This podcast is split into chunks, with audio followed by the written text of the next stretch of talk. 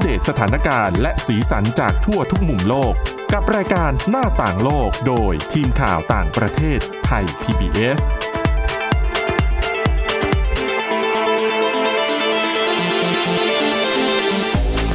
สวัสดีค่ะ ต้อนรับคุณผู้ฟังเข้าสู่รายการหน้าต่างโลกนะคะ พามาอัปเดตสถานการณ์และเรื่องราวสีสันจากทั่วทุกมุมโลกกับทีมข่าวต่างประเทศไทย PBS กันได้เป็นประจำทุกวันนะคะ ฟังติดตามกันได้ผ่านทางพอดแคสต์ค่ะ ค้นหาคำว่าหน้าต่างโลกได้ทุกแอปพลิเคชันที่มีพอดแคสต์เลย วันนี้นะคะ อยู่กันกับทีมข่าวต่างประเทศไทย PBS เหมือนเดิมนะคะ กับคุณทิพย์ตะวันธีรนัยพงษ์และดิฉันวินิษฐาจิตกรีค่ะ สวัสดีค่ะ แน่นอนเรื่องร้อนวันนี้ที่หนีไม่พ้นไม่พูดถึงไม่ได้ก็คือเรื่องของโควิด -19 โดยเฉพาะเรื่องของวัคซีน ใช่ และ ค่ะ ต้องเฉพาะเป็นเรื่องของวัคซีนออกซฟอร์ดกับแอสตราเซเนกาด้วย ใช่ค่ะ ดิฉันเชื่อว่าถ้าคุณผู้ฟังตอนเนี้ยคือเชื่อเลยล่ะ ว่าหลายคนต้องได้ติดตามข่าวต้องได้ยินข่าวดังแน่นอน ค่ะ เกิดขึ้นเมื่อประมาณไม่กี่ชั่วโมงที่ผ่านมาเองนะ ใช่แล้วก็ไทยเรานี่เป็นข่าวดังไปทั่วโลกพาดหัวสื่อใหญ่ ใช่ ระดับ ค่ะ โลก กับการระงับการฉีดวัคซีนของคณะรัฐมนตรี และนายกรัฐมนตรีด้วย ใช่ค่ะ จริง ๆ ก็ตั้งใจจะฉีดกันวันนี้กำหนดกันมาสองสามวันแล้วมั้ง ใช่ค่ะ แล้วก็ปุบปับนะคะ อืมก็ต้องมายกเลิกเลื่อนไปก่อน เลื่อนไปก่อน เรีย ใช่ ว่าเลื่เลื่อนไปก่อนแบบนี้ดี เนื่อง กว่า จากว่าทางหลายประเทศเลยค่ะ ในยุโรปเนี่ยเขาก็ระงงับการใช้วัคซีนตัวนี้เหมือนกัน บางประเทศระงับเลย บางประเทศหยุดแค่เป็นบางล็อตเฉพาะ ค่ะ หลังจากที่มีกรณีการเสียชีวิตหลังจากไปฉีดวัคซีนตัวนี้ มีสองที่นะเท่าที่รู้ตอนนี้มีที่เดนมาร์กแล้วก็ที่อิตาลี ค่ะ ทั้งสองกรณีเนี้ยมีคนไปฉีดวัคซีนของ a s t r a z เซ e c a เสร็จแล้วเกิดอาการเขาเรียกว่าเป็นภาวะลิ่มเลือดอุดตัน จนเสียชีวิตในที่สุด แต่ที่ดิฉันพูดมาทั้งหมดนี้ ผู้เชี่ยวชาญยังไม่ได้ยืนยัน หรือระบุว่า ค่ะ พบหลักฐานว่าภาวะลิ่มเลือดอุดตันที่ทำให้เขาเสียชีวิตเนี่ยเกิดจากวัคซีนของ a s t r a z เซ e c a แต่อย่างใด คือดิฉันเห็นผู้เชี่ยวชาญบางคนออกมาบอกว่าไม่เห็นความเชื่อมโยงด้วยนะ อ่ะคือเบื้องต้นเนี่ย เวลาเขาศึกษาวัคซีนเนี่ยเขาจะลิสต์มา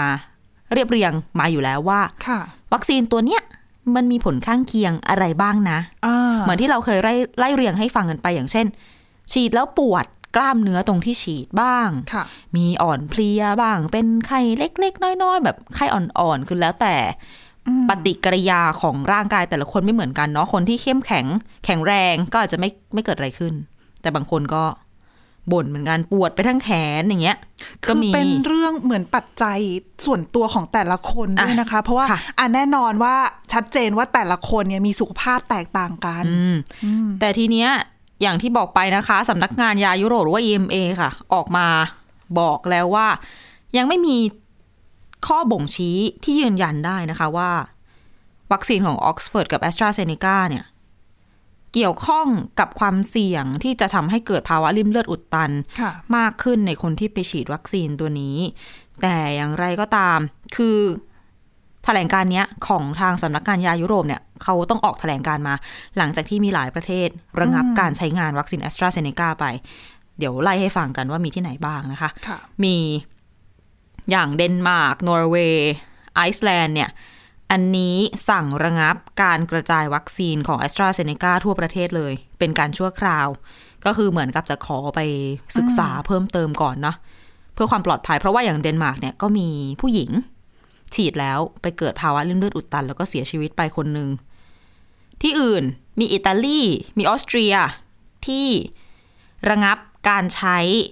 วัคซีนแอสตราเซเนกาแค่เฉพาะบางล็อต ค่ะ เพื่อเป็นการแบบระมัดระวังเอาไว้ก่อน อืม อันนี้มีอีก มีเอสโตเนีย ลัตเวีย ลิทัวเนีย แล้วก็ลักเซมเบิร์ก อันนี้ก็ระงับเป็นแค่บางล็อตเหมือนกันคล้ายๆกับของที่ออสเตรียเนี่ยแหละ ค่ะ ส่วนที่โรมาเนียนะคะ มีการระงับการใช้งาน 4,200 โดส อันนี้เฉพาะเป็นตัวเลขมาเลย ซึ่งเป็นล็อตเดียวกันกับที่มาจากอิตาลี กับเป็นล็อตเดียวกันกับที่ส่งไปที่อิตาลีที่เขาสั่งระงับเหมือนกัน ซึ่งพอได้ยินข่าวแบบนี้ ดิฉันเชื่อว่าหลายคนก็ตกใจนะ ก็หลายประเทศอยู่เหมือนกัน เพราะว่าภาวะริ่มเลือดอุดตันเนี่ยมันก็เป็นอะไรที่ ที่อันตราย คือปกติคนทั่วไปถ้าไม่ได้ถ้าเราไม่ได้พูดถึง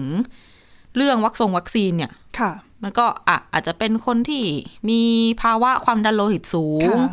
จากการไม่ว่าจะเป็นสูบบุหรี่ดื่มเหล้าอะไรเป็นประจำอะเนาะก็คือสุขภาพรวมก็คือสุขภาพไม่ค่อยดีนั่นแหละ อืม ในที่สุดร่างกายก็อาจจะพัฒนาไปเกิดอาการภาวะ ค่ะ ริ่มเลือดอุดตันอันนี้ได้ หรือว่าภาวะริ่มเลือดอุดตันในหลอดเลือดดำส่วนลึก ค่ะ ก็ได้ แต่ว่าทางกระทรวงสาธารณสุขฝรั่งเศสเขาออกมาบอกเหมือนกันนะคะ คือจากข้อมูลของเขาเนี่ยเขาพบว่าคือถ้าเอาตัวเลขของชาวยุโรปนะ ค่ะ ที่ฉีดวัคซีนของ a s t r a z เซ e c a นี่แหละ คือนับเลยจำนวนประมาณ 5 ล้านคนเนี่ย ค่ะ แล้วที่เขาพบว่ามีปัญหาอาการเรื่องของเลือดแข็งตัวเนี่ย อืม ก็คือเหมือนกับริ่มเลือดอาการแบบนี้แหละ จ้ะ ก็คือไม่ได้อาจบางคนอาจจะมีภาวะนี้แต่ว่าไม่ได้เสียชีวิตอะนะคะ ค่ะ เขาบอกว่าในจำนวน 5 ล้านคนที่ฉีดวัคซีน a s t r a z เซ e c a จะพบคนเป็นภาวะแบบเนี้ยประมาณ 30 คน ซึ่งถ้าคิดเป็นอัตราส่วนเนี่ยน้อยมาก ใช่ และเขาบอกว่าที่น่าสังเกตและสำคัญมากอีกจุดหนึ่งคือ ถ้าไปดูตัวเลขของคนประมาณ 5 ล้านคนที่ไม่ได้ฉีดวัคซีน อืม ประมาณนี้แหละ 30 คนเนี่ยก็จะมีภาวะ ใช่ เลือดอยู่อย่างนี้เหมือนกัน นี่คือสิ่งที่ผู้เชี่ยวชาญบอก คือถ้าลองเอามาเทียเอามาเทียบกัน คนที่ฉีดวัคซีนกับคนไม่ฉีดวัคซีน คนที่ไม่ฉีดวัคซีน ไอ้ที่ตอนนี้ทุกคนมองว่าเป็นวัคซีนเจ้าปัญหาเนี่ย อืม คนทั่วไปอ่ะ ก็ ก็ มี มีโอโอากกา ส สเป็นอย่างนี้เหมือนกัน ก็ถ้า ใช่ คุณแบบดื่มเหล้าสูบบุหรี่นอนดึกทำงานหนักกินอาหารมันกินไปนานๆหลายๆปี ก็เป็นได้ เออ ดังนั้นเนี่ยเขาก็เลยยังไม่ฟันธงว่าเกี่ยวข้องหรือไม่หรือว่ายังไง ซึ่งเขาเนี่ยได้ทำการเปิดการสอบสวนแล้ว ไม่ว่าจะเป็นเรื่องในฝรั่งเศสหรือว่าในต่างประเทศด้วยนะคะว่า ตัว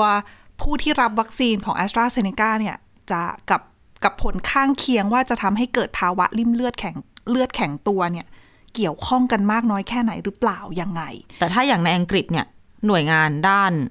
สาธารณสุขเนี่ยออกมาบอกเลยว่า ไม่พบหลักฐาน ใช่ ว่าเกี่ยวข้องกันนะ แล้วก็ยืนยันว่าประชาชนเนี่ย ค่ะ ยังจะควรจะต้องไปฉีดวัคซีนต่อไป คือยืนยันว่าจะฉีดต่อ แล้วเขาบอกว่าจากผลการศึกษาในอังกฤษเนี่ยเขาพบว่าไม่ได้มีปัจจัยเสี่ยงเป็นวงกว้างอะสำหรับคนที่ฉีดวัคซีนตัวนี้ ค่ะ อืม อังกฤษก็ฉีดแอสตราเซเนกาไปแล้วเนี่ย 11 ล้านโดสได้ ค่ะ จากทั้งหมดรู้สึกว่าอังกฤษฉีดทั้งหมดนี่เกิน 23 ล้านละ อืม น่าจะเยอะที่สุดในยุโรป ใช่ค่ะ ฉีดเริ่มฉีดก่อนไง เริ่มไวกว่าเขา อ่า เพราะว่าเจอการระบาดที่ ใช่ใช่ หลายระลอก ก็คือ นะคะ ถึงแม้ว่าตอนนี้ก็หลายประเทศในยุโรปอ่ะอาจจะระงับหรือว่าพิจารณาอยู่ฝรั่งเศสเยอรมนีตอนนี้ประกาศมาแล้วว่าเดินหน้าฉีดต่อด้วยวัคซีนของแอสตราเซเนกานี่แหละ ท้ายที่สุดแล้วสำนักงานยายุโรปก็ยังยืนยันว่า ประโยชน์ที่คุณจะได้จากการไปฉีดวัคซีนเนี่ย มันก็ยังเยอะกว่าถ้าชั่งน้ำหนักเทียบกันแล้ว ก็ยังมีประโยชน์มากกว่ามีความเสี่ยงอยู่ดี ค่ะ ดังนั้นก็แหมจะกล่าวว่า ฉีดเถอะ โอ้ยังเชิญชวนว่าไปฉีดกันเถอะนะ อืมแต่จริงๆยุโรปเขาก็มีวัคซีนหลายตัวเหมือนกันนะ ที่เขาฉีดกันให้กับประชาชนเนี่ย ค่ะ แต่ว่า มีหลาย ถ้า ตัว ส เลื ม อก มติ เนอะ ว่าใช่ แต่ว่าถ้าสมมติว่าบางประเทศเนี่ยเขาเริ่มระงับแอสตราเซเนกาขึ้นมาเนี่ย มันจะกลายเป็นว่าทำให้ความคาดหวังว่าจะฉีดวัคซีนได้ในประในในประชาชนจำนวนเยอะอ่ะอาจจะไม่ได้ตามเป้าหรือเปล่า อืม เพราะว่าจำนวนวัคซีนที่จะใช้ก็จะลดลง ซึ่งเรื่องของความมั่นใจการไประงับการใช้งานวัคซีนบางตัวโดยเฉพาะแบบเนี้ย ส่งผลกระทบกับความมั่นใจอย่างรุนแรง ความ แล้ว เชื่อมั่นต่อวัคซีนนะ ดิฉัน ใช่ ว่าตัว a s t r a z เซ e c a วัคซีนของ a s t r a z เซ e c a เนี่ยถูกพูดถึงมา เจอ มา เจอ เยอะนะ เจออะไรมาเยอะค่ะ บะคือใจหนึ่ง อันนี้ดิฉันก็แอบรู้สึกว่าแอบสงสารเขาเหมือนกัน คือตั้งแต่ตอนแรก เออ เลยถ้าเกิดใครจำกันได้ แรก ๆ ที่ยังไม่ได้รับการอนุมัติด้วยซ้ำอ่ะตั้งแต่ขั้นตอนการทดลองอ่ะ ค่ะ ก็มีข้อผิดพลาดในการทดลอง ใช่ ไปแล้ว แล้วก็จนกลายเป็นแหม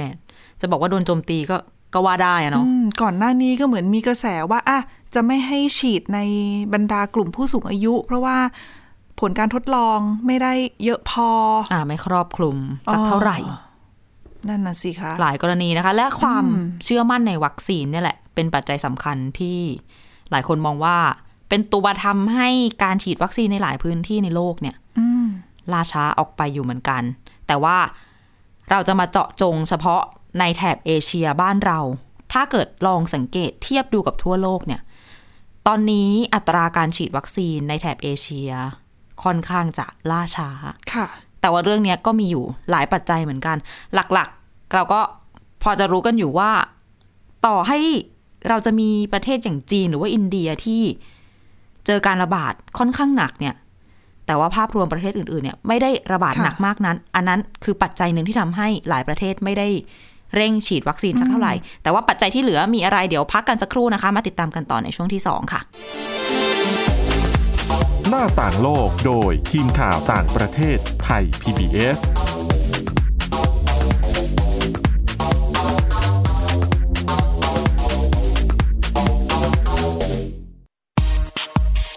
เพราะวิทยาศาสตร์อยู่รอบตัวเรา มีเรื่องราวให้ค้นหาอีกมากมาย เทคโนโลยีใหม่ๆ เกิดขึ้นรวดเร็ว ทำให้เราต้องก้าวตามให้ทัน อัปเดตเรื่องราวทางวิทยาศาสตร์ เทคโนโลยี และนวัตกรรม ที่จะทำให้คุณทันโลก กับรายการ s c i e n t e c h ทุกวันจันทร์ถึงวันศุกร์ทางไทย PBS Radio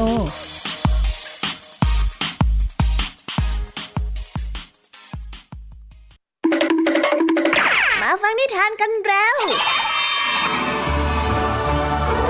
เปิดโลกจินตนาการกับไทย PBS Podcast ให้น้องๆ สนุกสนานไปกับเพลย์ลิสต์นิทาน มากกว่า 100 เรื่อง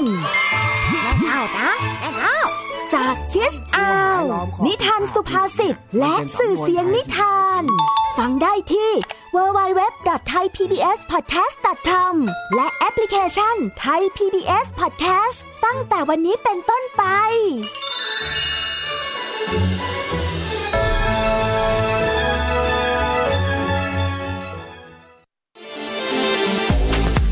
หน้าต่างโลกโดยทีมข่าวต่างประเทศไทย PBS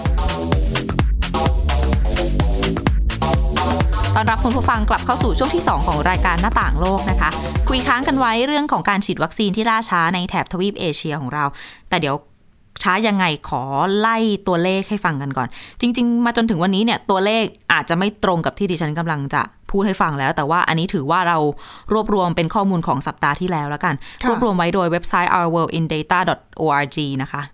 เขาก็เปรียบเทียบไว้ให้เห็นเลยชัดๆเนี่ยว่าทั่วโลกนะ ตอนนี้มีการฉีดวัคซีนไปแล้ว มากกว่า 300 ล้านโดส ด้วยกัน 305.29 ล้านโดส แบ่งเป็นอเมริกาเหนือนะคะ 93.92 ล้านโดส ค่ะ ที่ยุโรป 73.81 ล้านโดส แล้วก็ในเอเชียของเราเนี่ย 110.7 ล้านโดส ฟังดูแล้วเอเชียเยอะกว่าอเมริกาเหนือกับยุโรป ใช่ไหม แต่จริง ๆ แล้วในเอเชียเนี่ยค่ะ 110 ล้านโดสอ่ะพูดเป็นกลม ๆ ง่าย ๆ เนาะ ค่ะ อยู่ที่จีนไปแล้ว 52 ล้านกว่าโดส อ่า อยู่ที่อินเดียไปอีกเกือบ 21 ล้านโดส บวกกันสองที่นี้ ไม่แต่ดิฉัน ก็ คิด 70กว่า ว่า ส่วนหนึ่งเนี่ยเราต้องมองด้วยว่าประชากรในเอเชียเราเยอะมากนะ เรามีทั้งจีนนะ เรามีทั้งอินเดีย แล้วมีประเทศท็อปทอป แล้วเรามีหลายประเทศด้วยนะอ่า เนี่ยแหละเป็นปัจจัยที่ทำให้ตัวเลขมันเยอะ แต่ว่าถ้าไปเจาะดูทีละประเทศอะค่ะ ถ้าไม่ได้อ่ะมีอีกที่หนึ่งมีอินโดนีเซียที่ฉีดไปได้ไกลกว่าเพื่อนก็ 4 ล้านกว่าโดส แต่ถ้ามาเจาะดูแถบบ้านเราไม่ต้องไปไหนไกลเนาะบ้านเรานั่นแหละ ไทย มาเลเซีย กัมพูชาเวียดนาม แล้วก็อ่ะให้เลยไปถึงญี่ปุ่นเกาหลีใต้อะไรแบบนี้ด้วย ตัวเลขเนี่ยยังอยู่หลักหมื่นหรือว่าหลักแสน ทั้งทั้งๆที่อ่ะยกตัวอย่างญี่ปุ่นเกาหลีใต้เนี่ยเขามีศักยภาพในการเร่งทำอะไรแบบนี้อยู่แล้ว ใช่ต้องต้องบอกว่าสองประเทศนี้เป็นประเทศที่เรียกได้ว่าอ่ะพัฒนาแล้ว ใช่ มีระบบการแพทย์ที่ดีเทคโนโลยีดีนะ ดังนั้นไม่ใช่ว่าเขาล่าช้าเพราะเขาไม่มีประสิทธิภาพ อ๋อ อ่ะ ทีนี้จะมาถึงเหตุผลสาเหตุนะคะ ที่ทำให้การฉีดวัคซีนในเอเชียล่าช้า แน่นอน ข้อหนึ่งเนี่ยก็คือเรื่องของการแพร่ระบาดที่หลายประเทศไม่ได้เจออะไรมากมายนัก อย่างเช่นบ้านเรา หรือ ค่ะ กัมพูชาที่กัมพูชาเพิ่งจะมีผู้เสียชีวิตคนแรก อืมเมื่อวานนี้ เมื่อวานนี้เอง ค่ะ การระบาดเนี่ยถ้าเทียบกับทางซีกโลกตะวันตกก็เบากว่ามาก ดังนั้นพูดง่ายๆ ก็คือเราไม่ได้เดือดเนื้อร้อนใจ ค่ะ อะไรมากนัก ซึ่งก่อนหน้าเนี้ยเกาหลีใต้เขาประกาศออกมาเลยนะ ทางรัฐบาลนะว่า ค่ะ เออเราเราไม่รีบหรอก เพราะว่า อ่า สถานการณ์เรายังโอเคอยู่เราคุมได้ ใช่ แต่ว่าแน่นอนว่าถึงแม้จะพูดอย่างนั้นเนี่ย ก็มีประ ก็ ชา โดน ช อยู่ น ดี ส่วนหนึ่งวิพากษ์วิจารณ์ว่า โอ้โห ยุโรป เอยสหรัฐอเมริกาเอยเขาฉีดไปถึงไหนตอนไหนแล้วเกาหลีใต้เนี่ย เป็นประเทศท็อปทอปเหมือนกันนะ เศรษฐกิจขนาดใหญ่เหมือนกันนะทำไมไม่ฉีดสักที อืมเขาก็ชี้แจงว่าเขาไม่ได้ เขาไม่ได้ช้าเพราะเขาไม่เก่งนะเขาตั้งใจ อ๋อ และเหตุผลที่เขาตั้งใจเนี่ยค่ะ จะบอกว่านอกจากการระบาดที่ไม่มากทำให้ไม่เดือดเรื้อร้อนใจเนี่ยก็มีข้อดีอีกอย่างหนึ่งก็คือทำให้ประเทศแถบบ้านเราเนี่ย แถบเอเชียด้วยเนี่ย ค่ะ สามารถเหมือนกับรอดูสิ่งที่กำลังจะเกิดขึ้นในประเทศที่ฉีดวัคซีนไปก่อนได้ สามารถมีโอกาสได้ศึกษาทั้งทำการศึกษาในประเทศเอง แล้วก็ศึกษาจาก ค่ะ ดูพูดง่ายๆ ก็คือดูข้อผิดพลาดที่เกิดขึ้นในประเทศอื่นๆ นั่นแหละ แต่อย่างหนึ่งที่ปฏิเสธไม่ได้นะ คือเรื่องของเชื้อชาติอ่ะก็อาจจะเกี่ยวข้องเป็นปัจจัยหนึ่งที่เกี่ยวข้องกับเรื่องของประสิทธิภาพของวัคซีนด้วยเหมือนกัน น่าจะเกี่ยวเพราะว่าเรื่องของการระบาดก็เกี่ยวเหมือนกันอย่างที่เขามีวิจัยออกมาว่าอ่ะสมมติว่าคุณเป็นคนผิวดำก็อาจจะติดเยอะกว่ามีโอกาสเสียชีวิตเยอะกว่าอะไรอย่างเงี้ย ดังนั้นเนี่ยเราไปคือเอาข้อมูลที่เราได้จากต่างประเทศเนี่ยมาร่วมพิจารณาด้วย แต่ว่าเราก็ต้องศึกษาของเราด้วย ใช่ เองเหมือนกันนะ ถูกต้อง อย่างอะสมมุติยกตัวอย่างของสิงคโปร์เนี่ยค่ะ เขามีความสามารถในการจัดซื้อวัคซีนสำหรับประชากรทั้งประเทศได้เรียบร้อยแล้วล่ะ ค่ะ แต่เขาไม่ได้ฉีดให้ทั้งหมดหรือว่า คือเขาฉีดมานานแล้วนะ ตั้งแต่มกราคมเนาะ เปอร์เซ็นต์นี่รู้สึกว่าไปได้เยอะเหมือนกันนะคะ คือถ้า หลัก เทียบในในในอาเซียน 10 ประเทศเนี่ย ใช่ สิงคโปร์ถือว่านำหน้า แต่ว่า แต่ว่าเขาประชากรน้อย ถูก แต่จริง ๆอะถ้าเขาจะทำจริงๆเขาทำได้เร็วกว่านี้ ตอนนี้ยังอยู่ในหลักแสน ค่ะ เพราะเขาตั้งใจจะค่อยเป็น ค่อยๆ ค่อยไป จะดูว่ามันเป็นยังไง และนอกจากเรื่องของอ่ะเรื่องว่าตั้งใจช้าเนี่ยนะยังมีเรื่องที่ไม่ตั้งใจด้วย แน่นอนอย่างที่เกริ่นกันไปก็คือเรื่องของความมั่นใจ ความไว้เนื้อเชื่อใจในตัวประสิทธิภาพของวัคซีน ค่ะ รวมถึงผลข้างเคียงด้วยที่หลายคนก็กลัว และความกลัววัคซีนเนี่ยค่ะ มีทั้งมาจากข่าวปลอมแน่นอนหนีไม่พ้นยุคนี้ มีคลิปมีอะไรมากมายที่ทำให้คนเนี่ยไม่เชื่อ ไม่เชื่อมั่นในวัคซีนและหลายประเทศมีประสบการณ์ที่ไม่ดีนะคะ กับวัคซีนยกตัวอย่างอย่างเช่นที่ฟิลิปปินส์เนี่ย ค่ะ เมื่อหลายปีก่อนมีปัญหากับวัคซีนไข้เลือดออกที่ชื่อว่าเดงแว็กเซีย ตอนนั้น เป็นข่าวใหญ่เลยนะ อืม ฉีดไปแล้วมีเด็กเสียชีวิตนะคะ เขาตรวจสอบก็ไม่ได้ฟันธงอะแต่ว่าคนก็กลัวไปแล้ว อืม ทำให้เขาไปสำรวจดูผู้ใหญ่ในฟิลิปปินส์เนี่ย ถามว่าอยากฉีดวัคซีนไหม เจอว่ามีคนแค่หนึ่งในห้าเท่านั้นที่ต้องการเต็มใจจะฉีดวัคซีนคือแค่สิบเก้าเปอร์เซ็นต ค่ะ ซึ่งถือว่าน้อยมาก เช่นเดียวกันกับในญี่ปุ่นมีปัญหาเหมือนกัน เขาเคยมีปัญหากับวัคซีน หัดเยอรมันคางทูม แล้วก็ลูกหัด ซึ่งไม่ได้มีข้อพิสูจน์หรอกตั้งสามสิบปีก่อนละไม่ได้มีข้อพิสูจน์ว่าวัคซีนตัวเนี้ยทำให้คนเป็นเยื่อหุ้มสมองอักเสบจากวัคซีน แต่ว่าเป็นกระแสข่าวไปแล้ว คนก็กลัวไปแล้ว ก็เชื่อไปแล้ว คนก็ไม่อยาก เรื่องของ ฉีด ความน่าเชื่อถือคือคือเรื่องของความเชื่อมั่นความเชื่อต่าง ๆ เนี่ย มันก็คือมาทำลาย ใช่ ก็ยากเหมือนกันนะ ถ้าประชาชนแบบเชื่อไปแล้วอะ แล้วยิ่งข่าวก็ประโคมเนอะโอ้โหวัคซีนตัวนี้พัฒนาเร็วมาก ปกติสิบปี อันนี้ไม่ถึงปี ะ คนกลัว สิ ก็ยิ่งกลัวเข้าไปอีกนี่ แล้ว แหละ ขนาดอย่างอะปากีสถานอย่างนี้ก็เขาก็มีกรณีที่เขากลัวเหมือนกันนะ เรื่องของวัคซีนแต่อันนั้นเป็นโปลิโอ อ๋อ ซึ่งขนาดโปลิโอเนี่ยเขาใช้กันทั่วโลกนะ ที่เป็นหยอด ใช่ ตั้งแต่ คือทั่ว เด็กๆอะเนอะ ใช่ค่ะ เขาใช้กันทั่วโลกแล้วพบว่าโอเคแหละ ปลอดภัยนะเออแล้วก็กำจัดโรคของโรคโปลิโอไปได้ในหลายๆประเทศ แต่ว่าปากีสถานเนี่ยกลับมีกระแสอะกลัวขึ้นมาไม่เชื่อมั่นถึงความ อัน ปลอด นี้ ภัยอีก ใช่ยังไม่นับกลุ่มแอนตี้วัคเซอร์ผู้ ใช่ ที่ต่อต้านการใช้วัคซีนต่างๆข่าวปลอมว่าในวัคซีน มีอะไรนะไมโครชิปอะไรที่เราเคยเล่าให้ฟังกันไป ค่ะ เนี่ยนะคะ ปัจจัยที่ทำให้ช้าค่ะ แต่ว่าขณะเดียวกันหน่วยงานภาครัฐก็ต้องสร้างความเชื่อมั่นในวัคซีนและดึงดูดใจด้วย ซึ่งหนึ่งในนั้นก็คือการให้บรรดาผู้นำคนดังต่างๆ มาฉีดวัคซีนนะ รวมถึงการเดินทางด้วยที่ในอนาคตเนี่ย อืม แหมจะต้องฉีดวัคซีนกันแล้วล่ะ ถึงจะได้กลับมาเริ่มไปไหนมาไหนได้ ใช่ค่ะ แต่ว่าก็ถ้าพูดถึงเรื่องของการฉีดวัคซีนแล้วแล้วได้ไปไหนมาไหนเนี่ยก็ยังเป็นปัญหาอยู่นะคะ คือต้องบอกว่ามีอุปสรรคเยอะทีเดียวเพราะอย่างอาเทปที่แล้วเราคุยกันเรื่องของวัคซีนพาสปอร์ตว่าเออมีที่ไหนคืบหน้ากันไปมากน้อยแค่ไหนแล้วบ้างอะนะคะ แต่ว่าคือถึงแม้ว่าจะมีการคืบหน้ากันเพิ่มมากขึ้นเนี่ย แต่ส่วนใหญ่ถ้าจะพบเนี่ย คือเขาก็เป็นการนำไปใช้